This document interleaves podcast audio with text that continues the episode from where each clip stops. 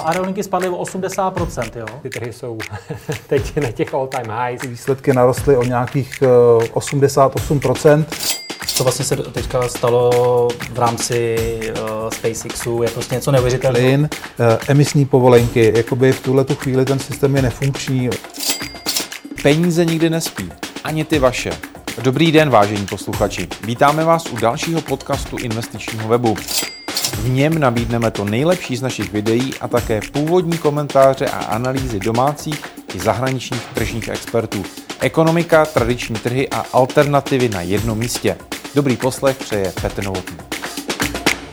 Co čeká trhy v roce 2022 a jak ochránit portfolio v inflačním prostředí? Poradíme na lednovém investičním fóru. Registrace probíhá na webu investičníforum.online. Toto sú dáta, ako vidíte vľavo hore, medzi rokmi 1970 až 2020. Čiže je to dlhé obdobie, je to 50-ročné obdobie.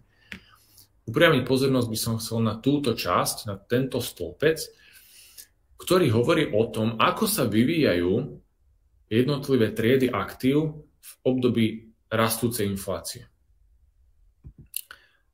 Tie, ktoré sú najhoršie, tak sú švajčiarsky frank ktorého vývoj počas rastúcej inflácie je minus 8% ročne, je to, je, to, je to priemerný ročný výnos, čiže per annum, reálny. A, a druhé aktívum, ktoré rovnako nepodáva dobré výsledky v inflačných obdobiach sú dlhopisy a konkrétne v tomto prípade prezentované alebo reprezentované 10-ročnými americkými štátnymi dlhopismi. Tu by som sa v krátkosti chcel pristaviť, pretože dlhopisy možno v posledných 20 rokoch mali akože celkom slušné výnosy. Ľudia boli zvyknutí, že ako tá bezpečná zložka, samozrejme zarábali menej ako akcie, ale na to, že je to bezpečnejšia zložka, čo sa týka minimálne teda volatility, a, tak oproti akciám mali, mali síce nižší, ale hovorím, slušný výnos. A, keď sa ja rozprávam s ľuďmi o, o dlhopisovom investovaní, tak zase, ak je ten človek mladý eh, a nepozná históriu, hlavne ide o to, že nepoznať eh, historické dáta, tak si myslí, že OK, tie dlhopisy zarábali doteraz 3-4% ročne, super, tak to bude asi aj ďalších 5-10 rokov. Nemusí to tak byť.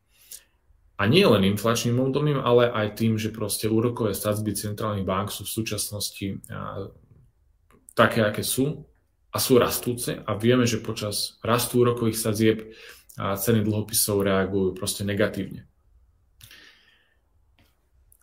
Najlepšie aktíva, ktoré, ktoré sa zhodnocovali že veľmi slušne počas rastúcej inflácie, je napríklad ropa. To aj, aj sami akože veľmi krásne vidíme za posledný rok, a už je to asi rok aj niečo, myslím, kedy ropa a, rastla že nádherne. Vidíte, že v priemere sa ropa počas uh, uh, inflačných období zhodnocovala 28% ročne, čo je akože krásny výnos. Uh, verím, že čo najviac z vás minulý rok už do, do ropy alebo do nejakých investícií naviazaných na ropu investovalo, lebo už za ten rok nám to prinieslo akože naozaj krásne ovoci a krásne zisky. Uh, druhé, druhé zaujímavé uh, druhá zaujímavá trieda aktíva, alebo to aktívum je zlato, čo veľa ľudí aj tak vo všeobecnosti vie, že áno, keď sa bavíme o inflácii, tak taká dobrá ochrana voči je zlato. Áno, je to tak. Sú samozrejme aj obdobia, kedy proste v tom dlhom období rástla inflácia a zlato sa nevyvíjalo dobre, ale tak jasne v histórii a rovnako aj v budúcnosti sa stane proste veľmi veľa nečakaných vecí, ale dôležitý je ten dlhodobý priemerný výnos a ten dlhodobý priemerný je krásny. 15,7% ročne. Je už zhodnotenie reálne, hovorím, či nominálne bolo ešte vyššie o tú hodnotu inflácie. A to si pozrite, že napríklad zlato v tomto období, čiže 1970 až 2020, to je ten ľavý stĺpec oproti tomu, ktorý mám zvýraznený, sa zhodnocuje nejakými 6,1% ročne, ale teda v inflácii je to až o 10% viac. 15,7% ročne. No a tretia zaujímavá trieda aktív sú akcie energetické, znamená firmy, ktoré podnikajú alebo pôsobia v, v sektore ropy, zemného plynu, 23,6% ročne. Nádherné. A zase, keď to porovnám s tým stĺpcom hneď vľavo, teda v celkovej perióde tieto akcie rastú 7 alebo 7,1% ročne. V období rastúcej inflácie robia oproti tomu bežnému dlhodobému vývoju nadvýnos až 16,5%.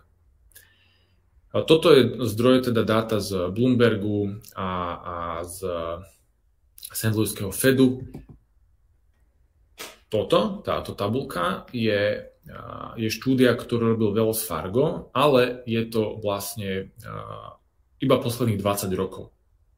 Čiže toto máme posledných 50 rokov, toto máme posledných 20 rokov.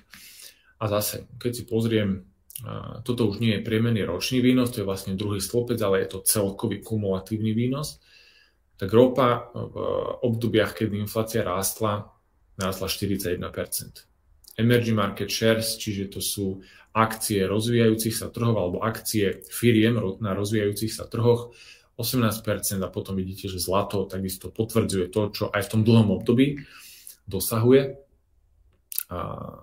Cyclical shares, čiže cyklické akcie, tiež zaujímavé, OK. Viete si porovnať ten druhý stĺpec, ako sa vyvíjajú tieto trady aktív v inflačnom období a ako úplne vpravo, pravý stĺpec, sa vyvíjajú v súčasnosti. Toto sú dáta do, do konca októbra, do konca 10. mesiaca. Čiže tam chýbajú vlastne len posledné 2-3 týždne. A vidíte teda, že ako sa v súčasnosti tieto aktíva vyvíjajú. No a ešte, čo je celkom zaujímavé, tak to sú uh, akcie malých firiem v Amerike, ktoré v inflačných obdobiach v posledných 20 rokoch urobili, že 15%, v súčasnosti je to 20,4%, veľmi slušné.